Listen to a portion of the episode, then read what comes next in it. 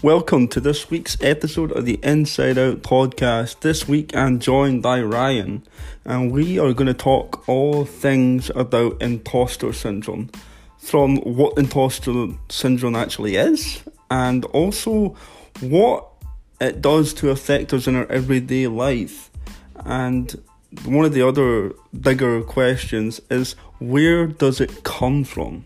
And that's, of course, unique to every single person uh, listening and every person um, like me and Ryan both different but this is this is a big topic and we want to dive deep into this one I hope you enjoy the episode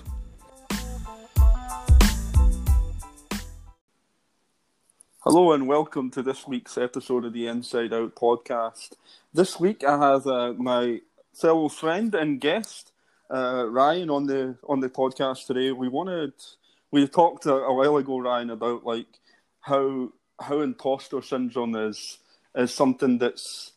I mean, everyone kind of knows what it is, but they um, don't realize that. I read a stat. It was like there was like more than seventy percent of people experience it at one point, at least one point in their life. But I know from speaking from my own experience that it's been many more times than one, and I think it's quite a common feeling.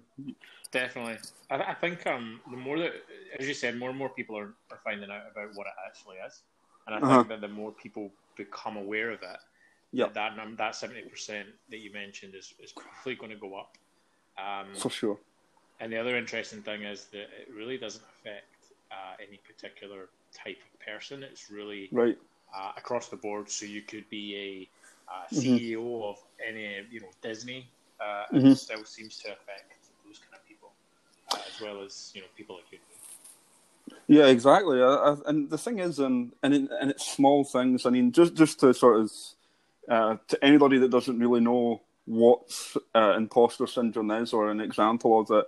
Um, imposter syndrome. You feel free to add anything else, Ryan, if you if you want to. But it's basically self doubt in general, but it can also uh, make you doubt your your accomplishments it makes you it's come a bit fearful inside, and maybe you're you know sort of scared of making yourself uh, exposed to being you know not achieving something or not achieving a goal or making mistakes because you know part of anybody's everyday job or everyday's life they're they're going to make mistakes. And I mean I'm finding for with myself I used to be terrified at people knowing that I made a mistake. And it's actually not as it weighs a lot on you, but I don't think it's as once you do it and you kind of you know like do it in front of people many times, it gets a bit easier. But is there is there anything else that you wanted to add to that, Ryan, or any? No, sort of I think you covered my understanding of it as well. I mean, the the major one for me would be that being exposed as a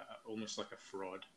Um, mm-hmm. I always yeah. liken it to whenever I get or you know you, you get a new job and you've been a mm-hmm, successful mm-hmm. candidate amongst X number of yep. candidates, and, and, you're starting on your first day, and you're getting to know more about the role and uh, your, your your colleagues and things, and, and, you can sometimes find yourself going, "Oh man, it's only a matter of time before they realise they've made the wrong hiring decision, and, and I'm going to be told to yeah. go, and, and, they're going to find someone much better than me." Uh, and mm-hmm. that's really the, the slippery slope that starts. Um, and it can even, like you said, even when you then you do make mistakes, that you focus more on that than the things that you've done right. Mm-hmm. Mm-hmm. And that ties into like having a, trying to have a, a growth mindset of okay, I've, not that you failed, it's that you've uh, not mm-hmm. achieved what you wanted to, but you're trying to use that as a learning opportunity mm-hmm. to, to, grow more. So it's, you know, there's that's just one of the ways I'm sure that we cover of trying to trying to overcome it. It's it, the one thing came to my mind when you said that, and I, I had no idea I was going to say this, but um, you know, we see a lot, especially in the current, you know, pandemic. You you've got the a daily address by like the PMs or the president or whatever, and they're people in the press are actually saying to them like, "Why did you not do this sooner? Why is your stance on this thing changed? Because yesterday it was this, today you're saying this. Like, why is it different?" And that makes me think of imposter syndrome a little bit because, you know, nobody can get it right. It's very hard, like especially in this situation, to get it. Like if you're coming up with a, you know, an emergency fund for businesses, right? And it's the first draft of that fund, what is the likelihood that you're going to actually get that 100% right in a thought of absolutely everything before you before you release it? It's very small, I would think. That's true. I mean, the examples there is that's a position where you're under a lot of scrutiny. Um, mm-hmm. But you're right. I mean, you're you're not given that example. You're not going to nail something first time every time. You might once or yep. twice, but honestly, mm-hmm. that's probably more down to luck than anything else. um, yeah, you're right. It's, it's trying to reflect on the fact that okay, it didn't work out. That doesn't yep. mean that I can't do this thing or this job. Right. Um, exactly. I just need to learn from this to improve. And yeah, I might get it wrong again, but I'm mm-hmm. at least going to try again. Uh, and yeah. self sabotaging and, and, walking away or giving up. Mm-hmm. No, I completely agree, and I think that was probably a more extreme example. That um, it's, I think um, these people are under a lot of scrutiny, but you know, I think that when we're, you know, the perfect example that you just used, you start a new a new role, a new job, so you're going to have completely new environment, new people, new boss, new role, everything, and the you are almost like beating yourself up before you've even done anything. And you know, let alone if it's a new career, a completely changing career, like I would understand, like maybe you're not sure if you know certain things. But for the most part, people are sticking to the same thing. They're they're doing recruitment somewhere else, or they're they're a project manager for network infrastructure. They're moving somewhere else to do the exact same, you know, sort of area of expertise. But you still, I mean, I've found this many times. I've beat myself up going, oh, do I remember how to do these things that I'm required to do in this this role? And if I do it wrong, will they just get rid of me? And and it's mm-hmm. it's really is a quite a vicious cycle. And sometimes um, even get into that if you're going if you're making say I mean the, the likelihood is any any career change or any uh, job change you do is, is yep. usually you end up doing a similar role maybe with a bit mm. more um, responsibility but if you right. if you go into it thinking oh man this is this is all so new to me and I don't know what I'm doing and then mm-hmm. the more you realize that it's actually what you've done and what you're good at you just need to give yourself right. some time to that mm-hmm. rather than thinking, oh, day one it didn't go well. That's it. Everything's everything's on fire. Mm-hmm. It's, it's, not going to happen. Yeah, and I think um, uh, like when you put yourself in a new setting, like a new workplace, or um, even you know like meeting new friends as well, right? Like you go. I mean, a lot of people, as you know, you put yourself out there, and then you go and do it as public speaking club. I've done that uh, maybe go and try like I've been doing improv, which I've mentioned before. That um, these are things where you're really putting yourself in a very vulnerable spot to really be opened up to the self sabotage. I think because you're mm-hmm. saying, "Hey, there's an open goal here. Feel free to. You can. You've got the opportunity to do and say whatever you want." And and it's very hard when when you when I when I put it like that just now. I'm thinking like that's a really um, that's a really tough uh, place to be. Like standing in front of an audience and being like, "I'm going to tell you what I'm up here to tell you," but um, you know, you're you can also get that. You can also think about these things in your head. Did they like the speech? Did they think I was boring? Did did they like the presentation? was the presentation up to their standards and what they wanted to see? And while that these questions are important, it's I think there's nobody, for me anyways, more critical on myself than being like, I, I should have thought of that before.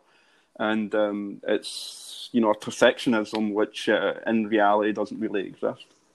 No, it doesn't. Um, and I think something that I've learned uh, in my current work environment that yep. they, they proactively do, which is everybody sort of peer reviews everybody else's work and gives active hmm, feedback. Mm, interesting. So yeah. the idea, the idea that I've never, and no one that I know there has ever submitted a piece of work and been told, "Yep, that's fine," and no one's had any feedback or any ideas as to what to add or take out. Right.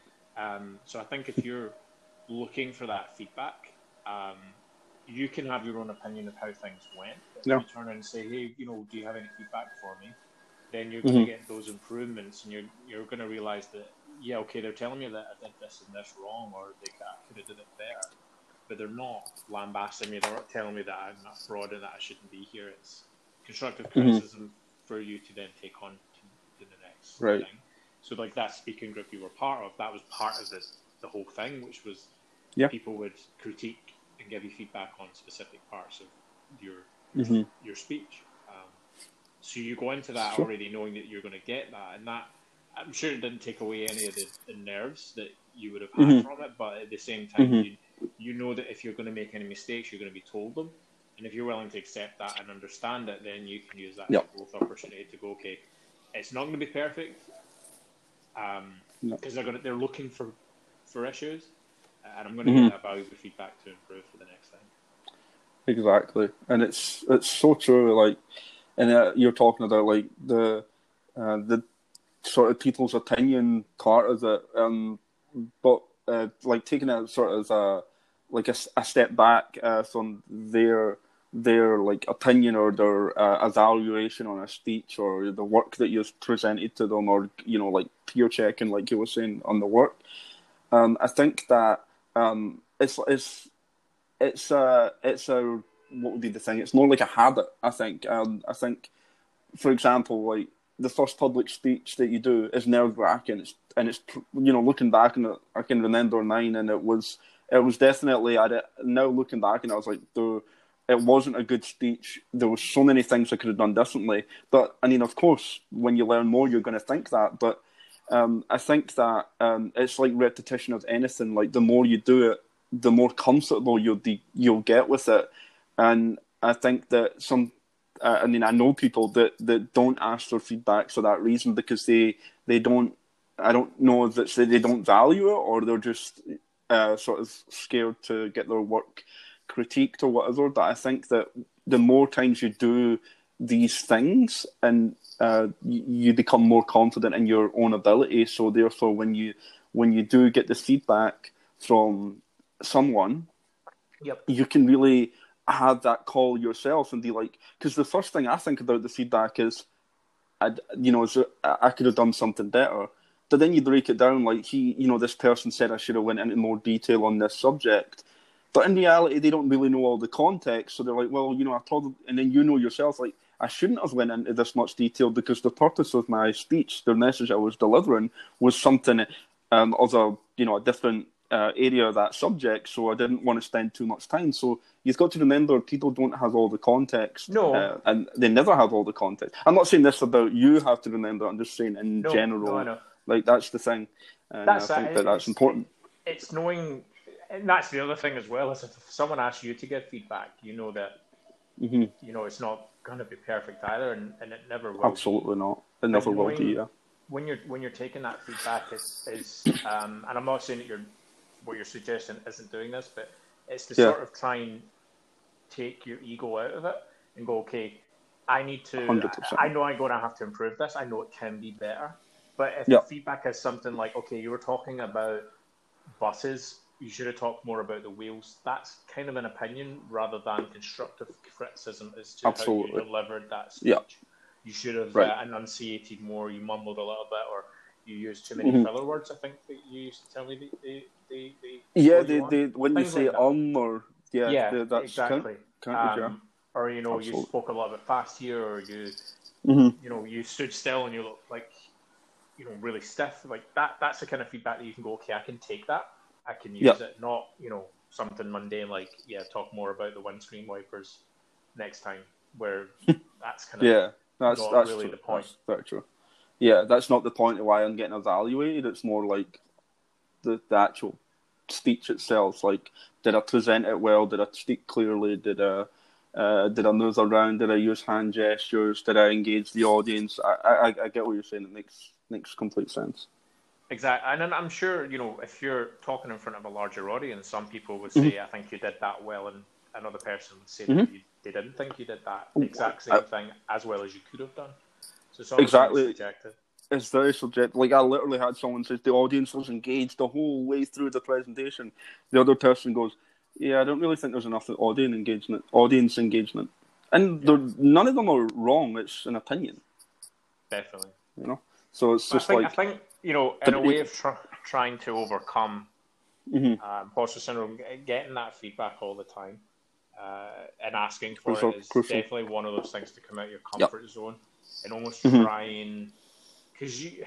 It's hard to describe it if you're already in a position where you don't think that you are where you should be, yeah, maybe take that as an opportunity to grow and say, well, I might not be on the level I want to be right now. I, yeah. I want I want to grow and I want to be in a position where I'm. I don't think you can ever be. Yeah, I'm perfect at this job and I'll never be better. But at least you can That's be the key. comfortable Yeah. in your performance to sort Yeah. of put the imposter syndrome to, to hmm almost. But there's obviously different ways to do it. Uh, exactly, and I, I completely agree. And the thing is, um, uh, the I, I think one thing that does contribute to imposter syndrome because um, imposter syndrome is commonly, commonly, or, and sometimes related to things like depression, anxiety, uh, low self esteem, um, what I talked about earlier about like perfectionism and judging, self judgment, and uh, like constantly think you have to monitor everything you're doing, like you just said about, um, you know, should I be here or should I be here because I'm 30 now and I should really be this particular place in my life. Um, but these are um, all, you know, either you're comparing yourself to other people, which is already a way to, to get in your own head, in, in, in my opinion at least, uh, because nobody's life is the same as yours, whether you're you know lives next door or not. It, it, doesn't matter. Like you've got to be there mentally, and this is what we're we're talking about: is where are you mentally? Like I couldn't have done uh, public speaking up until the point where I'd done it, and I was 28 at the time, so or 27. So maybe someone could have done that at 18. You know, there's different people, right? Exactly, and I completely agree. There, there's no point in comparing yourself at all. Like there'll be people mm-hmm. who I know of people who went to college when they were in their fifties. They hadn't done it before, and they got their That's college awesome. degree and, and, achieved later on in, in their life awesome. what other people would. At no point yeah. did that person worry about the fact that everybody else in that classroom is younger than them. Um, mm-hmm. But yeah, you know, when when you're achieve, try. I would definitely say, you know, try not to worry about what everybody else is doing for sure. Yeah. The the concern for me would be okay. You want to be a manager when you get Mhm. to that managerial spot, trust that you're there on merit and that someone Yeah. believes that you can do that job. Um, Absolutely. regardless of Mhm. you know how it goes within the first little while. Yeah, I think um, as well. Like I think often the consequences of, like you say, not being able to do the job or or whatever. I think the consequences of you know things not going well. Like let's say you're in your first managerial position and you take the stance of, I'm the boss and I'm going to tell people what to do, and you know I've seen this many times, and it and it and it works and it works for, in my opinion, the short term, but um, you eventually will be, or you know, potentially, depending on the leadership and the company and all that, but potentially, you know, that someone will find out and, and it won't work for them or the, the director or the company or whatever, and then you are. But the thing is, you learn from that. If someone's not already mentoring you while you're doing it, like I've seen people shift like that in a workplace before where they were like that and then now they're like all about like what can I do for you type thing. And these are very opposites. Um, but uh, the important thing is not to be too hard on yourself. You approached it that way because with the information and the experience that you had at that time, you believed it was right for the right or wrong reasons. Yeah. But you learned. But you'll learn as well that not everybody responds to the same type of manager managerial um, the same way approach. And Yep. eventually you can build your own team and, and the dynamics will, will, will change as a result of that. But, you know, Yep. a good manager will be able to utilize people who are strong um, Yes. in different ways. Um, just Mhm. because someone doesn't respond well to the, the example you gave is what can I do for you? They're one Mhm. of those kind of people that needs clear direction. Then that Mhm. doesn't make that person less of an Mm. asset. It's just Absolutely. as, an example of Yeah. Someone might be like, hey, I don't know what to do. Okay, do these three things. Okay, great. I'm off. I'm going to go and do them. And I'm going to go do them very well. That I need you to tell me what to do. Like, that's what Yeah. people are like. Some people are like that. And it's fine. There's no right or wrong way. yeah, exactly. So he, here's here's one for you. So the imposter cycle. Um, it's kind of what we've been talking about, uh, but this is like the, the you know the what's perceived as the cycle of imposter syndrome. So it starts with an achievement related task, whatever it may be, um, and then like immediately after you had this task or whatever it is you're trying to produce for um, whatever reason, these things like anxiety, uh, self doubt, and worrying that you can't do it follow that point, and then you respond to it by gen- so generally speaking, I mean, they you either over prepare or you procrastinate a lot um, before you actually start executing the task. Eventually, the task is complete. Um, you get your feedback, or it's great, or whatever it is, and then the recycle, the cycle, sorry, would then repeat again and again and again. Um, and that could be obviously multiple things at one time in one day uh, that that could happen. But um, like that really resonates with me when I read that. I thought, yeah, that makes sense. I get a task. Now I'm like, oh, can I actually even do this? So, mm, maybe I want to do it right, and I want to do. I want to have no corrections. Like I want to do it perfect. My uh, my go to in that scenario is usually um, I'm getting better at it because I've been, although I never really used the term imposter syndrome the last few years, but I've been more conscious of the fact of trusting myself and not over preparing because mine's is not to procrastinate, mine's is usually to start doing it, but then it's it's like I'm do I'm overkill. You know, they just want to know these things. I'm like, yeah, they might want to know this and they might want to know this and they might have these questions and I want to prepare for absolutely everything so that whenever they throw everything at me, I can answer the I can answer it. Mm. But the reality is, every time you go into that situation, they ask something that you never thought about, and then you're like, okay, I, I don't know that, but I'm gonna have to find it out for you. I mean, I can imagine that that would uh, really eventually lead to burnout of some kind if you're you're really like that. I mean, I'm I'm more of the procrastinator side of things. Mm-hmm. Um, the example I would mm-hmm. give would be when I was um, pl- planning to move to Canada, and mm-hmm. um, the, the task that was put before me, you know, seemed so m- mammoth, and, yes. and I was scared of failure because I was worried about how that would look to other people that I've yes. you know been saying now I'm going to move to Canada, and then for whatever reason, due to my I guess my own intelligence or whatever, I wasn't able to achieve it, uh, and that led me to procrastinate rather than actually tackle it. Uh, and mm-hmm. it doesn't when you say it out loud, it just it doesn't make sense. But again, a lot of the people listening to this will probably do the mm-hmm. exact same thing. Um, oh yeah, but it is really about something like that. The approach was to sort of try and break it down. Um, Absolutely. And, tackle it bit by bit. Uh, and then try and turn off the idea of, okay, well, if I don't get there, mm-hmm. it's not the end of the world. And it's not. As you well know, the first year I tried to come to Canada, it didn't happen. And then I tried again the next year, and it did. And really, mm-hmm. that failure the first time didn't change really very much. It was just a case of, okay, well, I now know more yep. about the process. I will be able to approach a little bit better next time. Mm-hmm. And that's a that's a great example because that can be applied in almost every situation. You tried something that didn't work, and you you learned from it, um, and then you tried it that differently the next time, and you, it was great that it worked out. It might not have worked out again, and then you might have had to go a third time if you you know really really wanted to do it. It's it's it's different. Our approaches are very different, and and the over preparedness to burnout is a thing because I used to do that a lot. Like I I used to think so. Someone says like I'm just you know terrible example, but someone will be like, okay, I want to just know the the stats on this month's uh, numbers.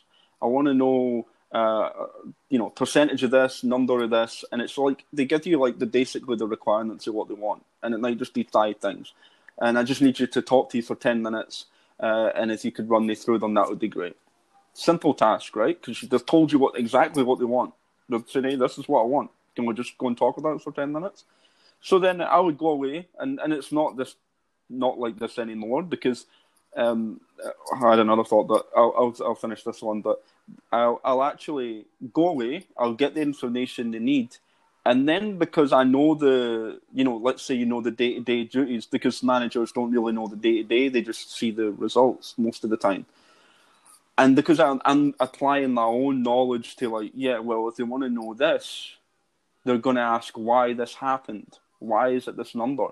I should really get that information for them because, you know, they might, they might ask it. and that's way too much, right? Like you, uh, so me, it's like me doing exercise. It's like I'll go hundred percent, and I don't know how to go any less than that. And it's the same with this. It's like, oh yeah, I'll just get you everything you might need, and then you can chop off what you don't want.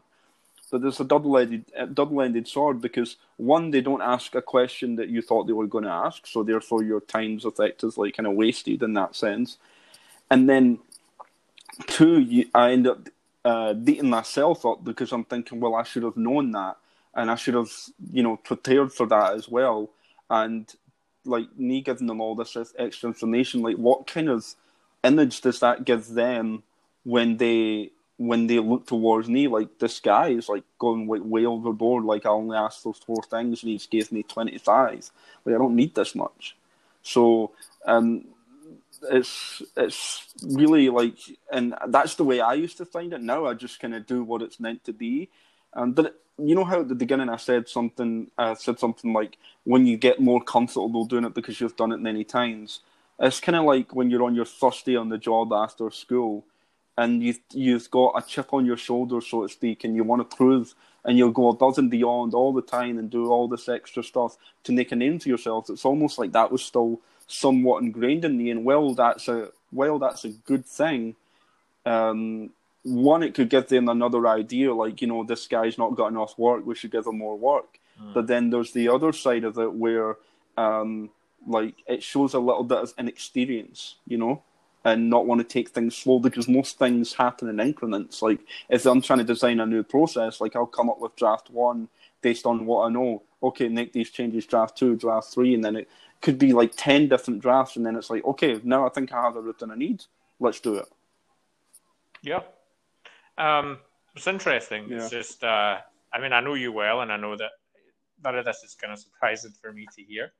Um, but the, the, I, you know, in my head, I was thinking, okay, well, you know, the, with the uh, imposter syndrome fraud, would that come from when hmm you don't maybe you have over prepared and they ask you a question that you're not able to answer do you think um you know they're gonna they're gonna know that or they're gonna think i'm stupid or i think i'm stupid uh, i shouldn't be doing this mm-hmm. this isn't you know yep. I'm, I'm not good enough for this um, mm-hmm. it's, it's exactly it. that was my other thought try and try and uh, try and avoid that embarrassment yeah. almost that that hit the nail on the head to be honest because that's actually what i used to used to think a lot actually but um, now I'm, I'm, you know, again through learning and experience, like I'm more than comfortable to say, look, I don't have that answer for you now.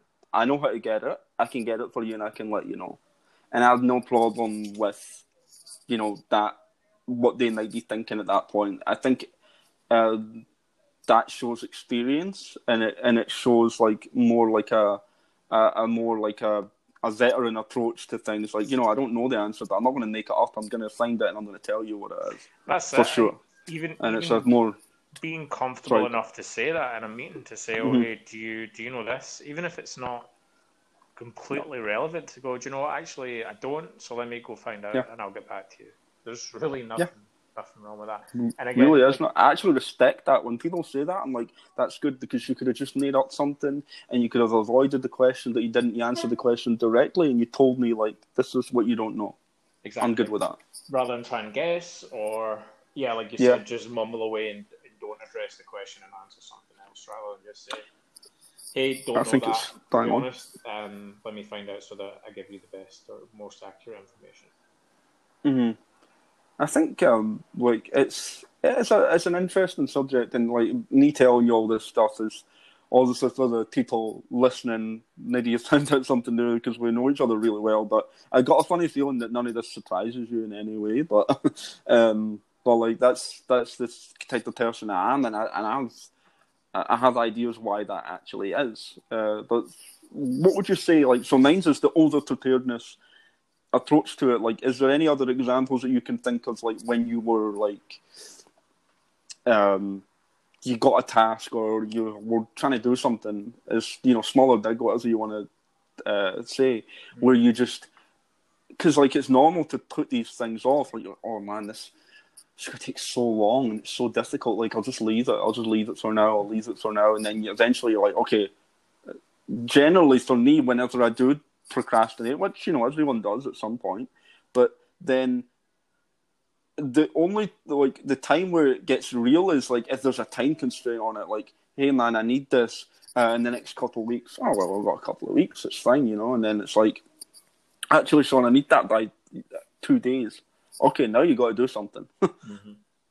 um, it's, hard, it's hard to say. I mean, the idea of procrastinating, there's not much um, that I can give for that. Mm-hmm. I think it, it, really comes yeah. down to my idea of my comparison, comparing myself to other people. Um, yeah. One of the things that I've been reading up a lot about is the idea of mm-hmm. um, when you're a child and you're being told if you complete a task or you do well on a test, you're told, "Oh, you're so smart."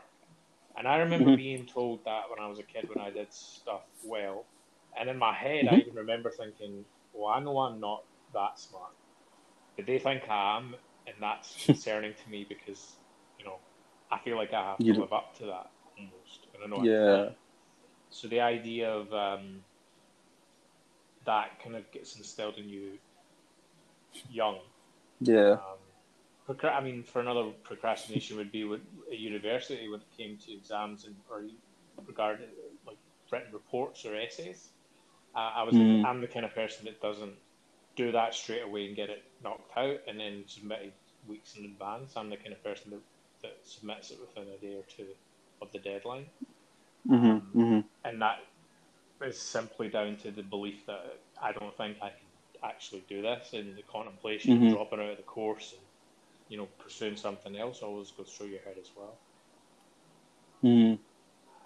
That's a good point. I think that um, when when I was young, um, similar things actually like um, always got told that, like, I mean, this is not new for you, anyways, and I think I probably said it on the podcast as well, but like, I was always told, like, Sean, you can do anything you want, you know, you can achieve anything you want. And the thing is, I genuinely believe that. Like, I genuinely believe that now. Uh, but it puts a lot of pressure on you. It does. Like, if you think you can achieve anything and then you've got this monumental task of doing something, it's like, well, this thing is like a million miles away. How do I get there? mm. I think it depends. Uh, like, I think the message of you can achieve anything, it, it, can go one or two ways. If you can say you can achieve anything because you're smart, that's yep. that's can be damaging. If you say something yep. like, "I think you can do whatever you want because I know you'll always put the most effort. Work in. You'll put the yep. work in. You'll put in so much effort, so that. Mm-hmm. But then, even if you don't achieve that thing, and then you're told, you know what, you did so, you did, you put so yep. much effort into that, you should be proud of yourself, even though you didn't quite yep. achieve it. Get there. I think that instills a lot. I was, I was, uh, was I, I heard about a, a study done in young children where they were given a task to complete, two groups of children. Um, mm-hmm. The first task they were given was quite uh, a straightforward and easy task. Um, yep. When they completed it, half the kids were told, "You're really smart," um, well done, and the other one was told, well done, you put so much effort into that. Uh, and then later on, they were given us another task, one that was actually actually impossible to complete, and they were mm-hmm. timing the children how long it took for them to give up because the task couldn't be completed. Um, the kids who were told, "Oh, you're so smart," gave up after four minutes. Um, the other kids gave up after an average of twelve minutes. So that that made wow. that was a huge difference just from that small that's messaging. Yeah. From that. And it's subtle words, yeah. like they're saying the same thing, but they're saying it in a different, like they're putting it bit differently. They're saying like you know, well done, but they're saying when you put that on your kid or or whoever to say you're really smart, like you know, well done, that's great. And then when something's challenging, and I think that's important. Like it's a good point because I remember um, second last year of high school, I was um, I was doing my exams, and as you know, second last year of high school, the, the, exams are very important to to get towards university and all that stuff. So there's a lot of pressure, and um, and I studied I studied so hard, man. Like I probably told you, I studied so hard every night. I went to after school classes, everything, and I didn't get the grades I needed uh, in fifth year and the second last year, and then I was devastated, and I was I was like I don't know what to do because now I need to go and do these courses again in the last year, and then I don't know if I'm going to get to, to university, and I wanted to go to uh, Abertay University, and I needed these grades that I'm now a mile off that, and I, I, was hoping to get like you know half to three quarters done in fifth year, and then sixth year do the, the, the other half or whatever. Like I was trying to think about it like that, and I was like, oh my god, I don't know what I'm going to do. And I always remember my mum saying to me, she, she, she came in, she says, so how do you do in your exams? Because this point gets nailed out to you and that, right? So my mum's out or whatever, she comes in, and I'm like, I didn't get what I wanted, and I was honest, I can't tell you how devastated I was. And then she goes, You tried your absolute best. You were at all the classes, you'd done everything that you could to make that work. And yeah, you didn't get it right, but Sean, there's always a way. There's always a way to get what you what you want to get to. It just might not be the path that you thought you that you were going to go. Like you know, going to a six year go to university. Maybe you just have to go to college for a year, and then you're going to get to university, and then you'll you'll still end up at the same place. It just might take you a year longer. It's, and that stuck with me so well. Yeah, I'm glad it did because I don't know about your your school, our school was very much, you know, if you don't get apply to university, if you don't get in, then you know you're you're kind of you're not going to achieve anything. Um, mm-hmm. But that idea, I mean, I, I, have a similar story when it came to maths. Um, mm-hmm. Fifth year, I, I, didn't, I didn't even sit the exams. I didn't sit the higher exams. They, they dropped me down a level into intermediate two and I passed them. I, mm. I was able to do that. But at no point yep. did my t- my teacher, uh, the same teacher two years in a row, uh, and at no point did my teacher make it about smarts or not smarts. It was always about effort, and him saying to me, "If That's you amazing. put in the effort, you will get this grade that you need." Um, and I was the one mm-hmm. we had one-on-one sessions after after school, yep. and then at the end of the, the, second year, I actually got a grade A. And I remember being gobsmacked wow. when I when I saw the the grade. And then when I went to see him afterwards to give him back the textbooks, he, he said to me, I'm not surprised you got that grade because you put in the effort to get it and that you deserve it yeah. for that effort. Uh, and again, even at that point, it wasn't a case amazing. of Ryan, you got it because you're so smart. It was because you put in the effort. So you put in the work, yeah. At the time, I didn't realize so how, how helpful that was because at no point did I give up. Um, mm-hmm. That, and I think it's perhaps true. if the teacher had approached it differently, it might not have went same way. Yeah, and you you know yourself. There's some points in your life where someone says something, and the thing is, you've got to be mentally ready for it. It's got to be the right place, at the right time, mm-hmm. and you're in the right mindset. And then you hear the one thing that you've heard a million times, but it sticks. And that day it stuck because I was felt so low for me, and I was like, I just didn't get there, and I just was upset in it. And when she said that, I was like, that's it. Yeah, that's it, right? Yeah and uh, I just I just can't can't get away can't get away from that thought. I, um, I mean, I do remember when I used to visit my grandpa, and he'd say, "Oh, how's school going?" And I'd say, "Yeah, it's going well." And he said, "Oh, you're the smartest in the class." And I remember thinking, "I'm definitely not." But you'd say to him, mm. "Yeah, I, yeah, I'm I'm smart," and you're like, in your head, you're going, "I know, I know I'm not." so you're already at that point going, yeah. "Oh, I'm I'm telling a lie right mm. now. I'm a fraud," and um, mm-hmm. you know, I hope he never has, he never gets to find out kind of thing. Yeah. Um, but that's that's a completely harmless thing for him to have said. He's just talking to a child. Um, but you don't yeah. realize that it does sort of snowball over the years as, as you get older. And things. It does. And the generation thing, right? Like, um, you know, you're talking to an older generation where the be all and end all was doing well at school and, you know, going to college, or maybe just going to school and going to work and earning a living, and, you know, maybe they didn't value school as highly. But um, what was what I think has affected all of us, and it does even daily because you can, you know, we, we're all humans and we all have different points of view, but um, you got to realize that what they're saying is contextual to them and not. Uh, most things are not really aimed at you specifically. You know what I mean? Um, which is why I think you know, like I think um, a lot of imposter syndrome and these self sabotaging and being judging yourself it really comes from um, there, well, there's a couple of things I think. I think it comes from uh, valuing people's opinions way too high, um, and I think the other one uh, is if you're judging yourself uh, so much, I think it's because you also judge other people a lot as well.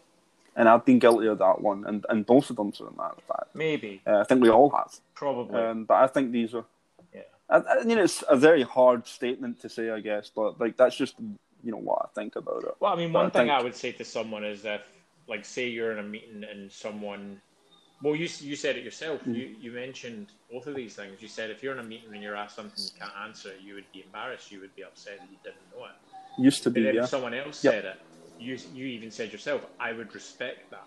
So it's like, well, yep. why wouldn't someone respect you for doing the same thing? And I know you're saying this isn't yeah. as much of a problem for you as before. I think if you sort yep. of we're all our own worst critics. I mean, even when we play soccer together, Absolutely.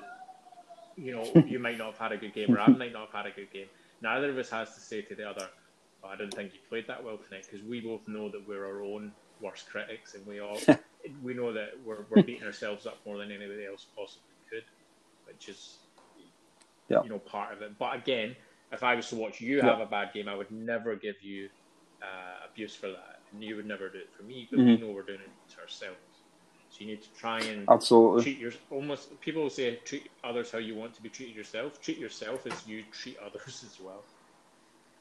Uh, yeah, couldn't you couldn't have said it better. That's exactly what I was thinking when you were saying that. I'm like, yeah, just treat yourself the way you treat others, and likewise, like the same the other way around. And it, it's so true, man. Like I think that, yeah, I think we are our own worst critics because there's been times where you said to me, point blank, Sean, you had a great game. Like you played so well. Like you done, like you never put a foot wrong the whole game. And I'm like, really? Did I play that well? Mm. Well, I'd actually said to you, like, well, what did you do wrong? I was like. Uh, that's, that, thinking, that's that you know, imposter syndrome of yeah. well, oh, you think I did, yeah. you think I did well, you're wrong. I didn't, I didn't do well. Mm-hmm. Um, yeah, it's true. I mean, that's one thing that I, I think... try to do more of myself is praise my own performances at soccer. Uh, and it does yep. it does make a it's difference. A good thing to do. I don't know if it's a Scottish yep. thing where we, we don't do that. um, I was speaking yeah. to someone. This was a while ago, but I said to them, "Oh, yeah, I played played soccer that night, and I, you know, I, I played quite well. I, I, didn't let in any goals." And he said to me, "That's the first time mm-hmm. that you've ever praised yourself, and not just generally your team for playing. Oh, you should yeah. you should do that more often." Mhm. That's true, and I actually make a point of that when I'm when I'm working with other people as well. Like what's a way I can say something to someone, not necessarily to make them feel good, but to you know to give them a little pick me up and be positive and be like, you know what, that you know this this is what you're doing here is great. I think it's you're doing a great job. Something as small like that can go a long way for someone. Yeah, and you know making sure like those. I was in a I think it was one of my my last uh, meetings uh, uh, there in. Um, I think no, it was a couple of weeks before. But anyway, I was sitting there and someone had said to me something, and they they they said something along the lines of like, "What you've done uh, here is is phenomenal. Like you've turned it on its head, and now it's so streamlined, and the process is so good, and it's so easy for everyone to follow." And uh, the first thing I said is like, I, I really appreciate that, but you know, w- we wouldn't be here right now if it wasn't for my my colleague as well, and he was there, and I says like I'm not taking the credit for all of this because this is not just me. This is this is both of us. And like for me, as you you know me well, it's it's never I. It's always we. So me, like as a team, we did this. Whether I did it and dra- drove it forward and made it better or whatever, it's like well, without my team, this wouldn't we wouldn't be no. here. Um, even if they didn't work on that specific part of work, they were still working on running something within your team. So therefore, it's a joint effort to get to where you're as getting long as to. You're, as and long I believe as you're not substituting it for giving them all the praise, like you still need to be in a position where you say, "I Absolutely. know I played my part and that I achieved something here." Yep. And yeah, by all means, as, as a manager, yep. as a people leader, definitely shedding that light on those people too in a way that instills confidence yep. in them. And, and if any of them are having any imposter syndrome, that it would help alleviate that. and you might know, you might not know. Absolutely. But given that feedback yep. is, is good, but not to your own detriment, mm-hmm. for sure. Absolutely, yeah, and exactly. That's why I say yeah. we we did this. You know, like I would never say, "Oh yeah, it was all him." Like I never yeah. done anything. Like, but especially that wasn't true. Uh, did you know one thing um, that I was thinking uh, while you were, were talking there? I think um, all of this, and, and like, don't get me wrong. Like, I'm not saying there's a cure for this and it'll ever go away because it's going to be there forever. It's how you address it and how you deal with it, which is where I think the uh, where you can have the change and how you approach everything. And I think that number one is I always I've probably said the same line a million times. But it's when you know yourself. Like we we've done our certain things that we've been doing to get to know ourselves better. You know, whether that's going to counselling or therapy or uh, you know writing a journal or whatever it is that you're doing. Like once you really get to know, like when you become more comfortable in yourself and who you are as a person and what you believe and and what your uh, sort of outlook on life every day is, because you're in control of all of that. And and unfortunately, that's changed over your whole life because you know you experience certain things and you know your your mind goes in different places because of what's happened, which is normal. But I think I think that's a fundamental part for everyone. Absolutely, I, I think that it really comes down to anything in life. If you you can't you, you we're all shaped by our environment, but you know we we don't can we kind of don't have to be. We we only we can yep. choose to respond in certain ways. We can choose. We we effectively do choose to respond in anger if we're angry at something. We we don't have to respond like that. Yeah. Um. But uh, mm-hmm. for me, one of the yep. big things is talking about it, and, and even if it is yep. a colleague or a therapist or a friend to say, you know what, I, I don't, I using the imposter syndrome thing, you know, I, I don't think I'm performing well at work, or I really don't think that I can do this. Um, mm-hmm. Just talking, you'll be surprised yeah. how, how helpful that can be. And even knowing that agree. someone else can say, you know, chances are they'll say, well, you know, I felt like that before because everybody, like everybody goes through that. oh yeah, yeah, self doubt and all of that. Oh yeah, absolutely, everybody's done it. And there's there's a thing I read the other day, and I I, I, I would I would love to ask you. Um, it was someone says like it's it's like so I'm just I'll just use social media as an example because it's the easiest way, or any in fact real life. Um, someone you, you do you you let's say you do a, a presentation and uh, one guy says Sean that is the worst presentation I've ever heard. What you like it didn't make any sense. The structure was all wrong. Uh, you didn't address the room. You didn't move around. You didn't engage the audience. It, it was just yeah it was just really bad right? And then you get someone else you know the same night or like it's kind of like irrelevant i'm talking about kind of like the opposites whereas where someone goes hey sean like that was a great job like even if even if whether they believe it or not it's a different story but um they say it's the it's a, the best presentation I've ever seen. Great talk. Um, everything was fantastic. Um, they, you know, then they give you a little tip in there to say, you know, next time I would maybe uh, wrap it up in this way or something, right? Like a little tip, but you know, it's very positive comment. Another one's very negative, clearly, with what uh, this example is. I, I was reading something, and I can't, I can't even remember what it was now, but um, so you have the choice to how you interpret that, right? Because you, let's say you just got these comments back to back. Like you listen to one and you listen to the other.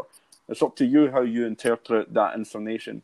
Do you think um, that's uh, like how you take that in? Is that something that's would how would you approach that? Because for me, in fact, yeah, I'll let you first because I'm going to start talking more. But uh, like, what would you what would you say? How would you interpret that, and how would you kind of like move forward? A year ago, I would have probably said to you, I would have been really hung up on the negative feedback, uh, and probably almost mm-hmm. all, all but ignored the positive. Um, for for now, I think that I would value both equally. Um, right, and that I would probably look to get a bit more information. It, it depends on the kind of to, fo- to focus on yeah, the negative. very vague, focus yeah. on the negative feedback. If someone just say that was garbage and that was kind of it, or to your point where you say your delivery was wrong or you didn't engage the audience, is to ask, well, mm. how could I have done that better, and try and use it to yeah. learn. Um, as for the Absolutely. positives, it's yeah. always good to get positive feedback and even just trying. Absolutely, yeah. this this person said I did this well. This person said I did it badly and to sort of uh, listen mm-hmm. to both pieces of feedback and see if you can gain anything from either or as, as well. Um, mm-hmm. So you're more open-minded then to both. That's a although, conscious thing you know, because I course. am more aware of the fact that yeah. you know I have had imposter syndrome yeah. in the past. I think before and what this is one of the things in, with imposter syndrome. It's in the definition where you focus more on the failures and the negativity than achievements. So if someone yep. says to you, "You did that really Absolutely. well," you're more likely to sort of let that go over your head than someone say you didn't do that well at all. Mm-hmm. You're more likely to focus on that and dwell on that mm-hmm. and see that as proof that you're right, that you're not supposed to be where you are, even though someone else has just told you you did a really mm-hmm. good job. Yeah, because you couldn't have gotten any better reinforcement after you got the bad, the negative feedback to someone saying it was the, a, a great exactly. thing. I mean, it, it also um, depends like, on the individuals who are giving the feedback. If it's someone whose feedback you can, that's exactly what I was. Someone whose feedback you respect, and you know that what yeah. they're talking about is uh, is yeah. a bit of a subject. They're a subject matter expert in it. Well, of course, that comes down to it too. Mm-hmm. If I'm doing a, a speech yeah. on buses again, and someone who's an expert in buses, because "Hey, Ryan, you did really well. Could have maybe did this a bit better, but overall really good." And then someone who knows nothing about buses come on going, "That was crap." I'm probably going to go, "Well, okay, mm. tell me more as to why you think it was bad." But depending yeah. on how that conversation goes, was, yeah. I might walk away and go, "I didn't really gain anything from that." But I would be open minded enough to ask for, for information in detail. Mm-hmm. That's awesome. Yeah, no, it's, that's, I would say like mine would narrow yours a lot. I think uh, maybe like um, you know I've been kind of doing the whole uh, like the people on the, the listen to the podcast know that I've been like doing therapy for a, re- a really long time, like you know three and a half years or so.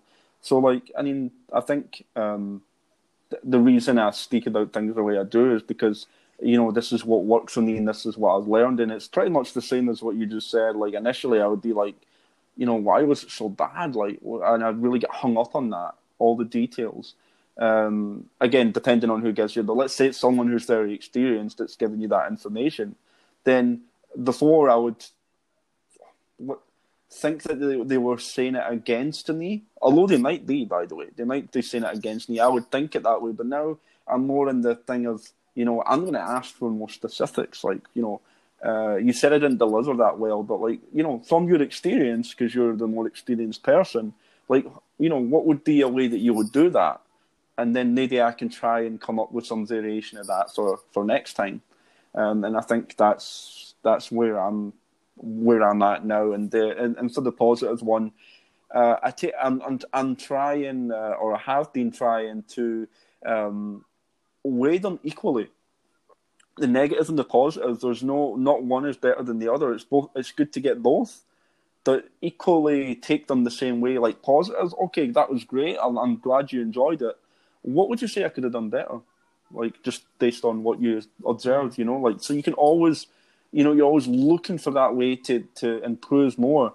Because uh, saying it's great is obviously a fantastic compliment to get, but there is also like, you know, they might say they don't see anything to improve, by the way. But at least, you know, for me, like asking that question is kind of like, maybe it gets them thinking, like, oh, yeah, well, you know, you talked about this subject, but really you could have, you know, you could have presented it in this way, and I think it would have been much easier for your audience to understand it. Yeah.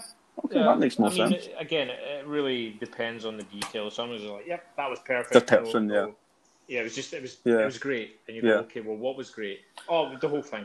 Then you know that uh-huh. that's you're you're not the whole thing. That's nice. They're, they're nice yeah. of them to say that. Go, you know what? I appreciate that. Thank you.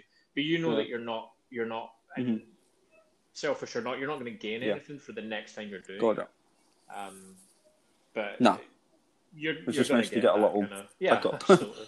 you, yeah, you're still get the valuable feedback from others, and um, it doesn't. It doesn't. Absolutely. It's not inval. It's not. No, invaluable is not the right word, but it's it's not not valuable. It's just you might not be able to take anything away from it. Uh, and I know, I know that there's been uh-huh. occasions where I've said to you, or you'd say to me, "Oh, how do you think that went?" And I'll go, "I think it went well." And then you go, "Okay, well, what went well?" And you'll ask me to elaborate on it rather mm-hmm. than going, "Okay, thanks," because you want you want to improve, and I think that's yeah. the right way to do that. And if I was to go, if I was to say, mm-hmm. "Oh, just, the whole thing was great," then you, oh, in your head, you must go, "Okay, well, that's that's nice of them to say that," but we'll move on then. Yeah. Well, then it's like I still value it very highly. You might have thought, like you might have genuinely thought, hey, like based on what I remember right now, everything was great. Like that, that, that could well be mm. true. Um, we, we've got a couple minutes, couple minutes left, uh, coming up to the hour. It's been been that long. Uh, this seems very quick. So, like, just before we we uh, let it go because we got to sixty minutes. Uh, what would you say is like? I mean, I think we've talked about a lot of practical tips on dealing with it. Uh, to be honest with you, but is there anything else that you would want to like add and say? You know, like that you didn't talk about already, or something you wanted to elaborate? I, the main main thing for me was was being mindful and catching my own thought processes. You talked about the cycle. If I were, and yep. it's something that's really helping me now in my new role. That you know, there's a mixture between the environment and, and my own mentality and yep. the leadership I have, where you're encouraged to give. I've I've even been in a position where I've been given feedback on something, and I've been told if you don't agree with the mm-hmm. feedback, please tell me and we can have this discussion. Um, which is that's nothing awesome. that I've never really had that before, and, and that's something that really relaxes me. But mm-hmm. the main main thing is um, yeah. being mindful of your own thoughts, and if you ever think to yourself, "I shouldn't be here," they've made the wrong decision hiring me, or um, I can't do this, is mm-hmm. to catch yourself and go, mm, "This is imposter syndrome." I, you know, I, I know I'm wrong when I think that, uh, and, and, just mm-hmm. trying to reverse that thought process and going, "Okay, I." I know I can, or even just breaking down the concept of okay, well, what is it that's happening right now that I'm struggling with, and is there something that I can just go and mm-hmm. ask mm-hmm. someone for assistance on to learn it? Because yeah. you're never mm. going to get it first time. So there's there's no. two elements to it: is catching your own thought processes, um, and using everything as a learning opportunity to grow. Mm-hmm. That's it. Looking at life as a a learning opportunity and a process. And you know, once you sort of love uh, going through that process of you know, or I don't know if love is the right word, but once you get used to saying, you know, this process, I'm happy that there's going to be hurdles and there's going to be difficult points along the way, and I'm happy to tackle every single one of them when it comes up. But it just being just being honest with yourself that it is going to happen uh, for every single person listening, every single person I know. They're going to have difficult times. They're going to make mistakes. Things are not going to work out. But that's life, and you just kind of have to approach it the that's it. the right I mean, way. We, so we never we never stop learning. We we literally never stop learning. Yeah. Um, and as a Absolutely. case of you know awesome. knowing that you're going to fail, and use an example when you learn to ride mm-hmm. a bike, you know the risks. You're going to fall off. You're going to scrape your knee but you get back yeah. up and you get back on it and you keep doing it until it works. Exactly. It's a good analogy, riding a bike. Everyone can pretty much relate to that. Well, Ryan, I appreciate your appreciate your time, man. I appreciate you talking about this. I think there's some good good talk and uh, good tips for everyone. I think uh, I think it's yeah. I think it's a good one. But thanks a lot, man. Thanks I for really appreciate back on, man. Anytime, I'm I'm happy to, to help and, and join in. Awesome, man. Really. T-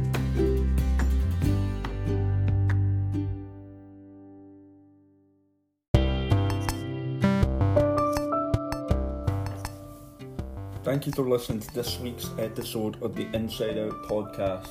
What a what a great conversation I uh, had with Ryan on imposter syndrome and why um, why this is evident in a lot of our lives. And I think that uh, there's a lot of uh, great relatable information in this podcast uh, for any of us. Uh, like me Ryan said, we both struggle with the, the imposter syndrome at times of our lives. So I really, really hope that everybody brought uh, got value from this episode and that they, they enjoyed listening to it. Um, you can hit me up on uh, Facebook or Instagram. Uh, you can get me on uh, Sean at InsideOutPodcast.com. You can go to InsideOutPodcast.com and get in touch with me if you want to see anything, hear anything uh, on any future episodes. But anyway, I really hope that you guys enjoyed the episode and I hope that you have a great week ahead. And next Tuesday, we'll be back with more Inside Out Podcast.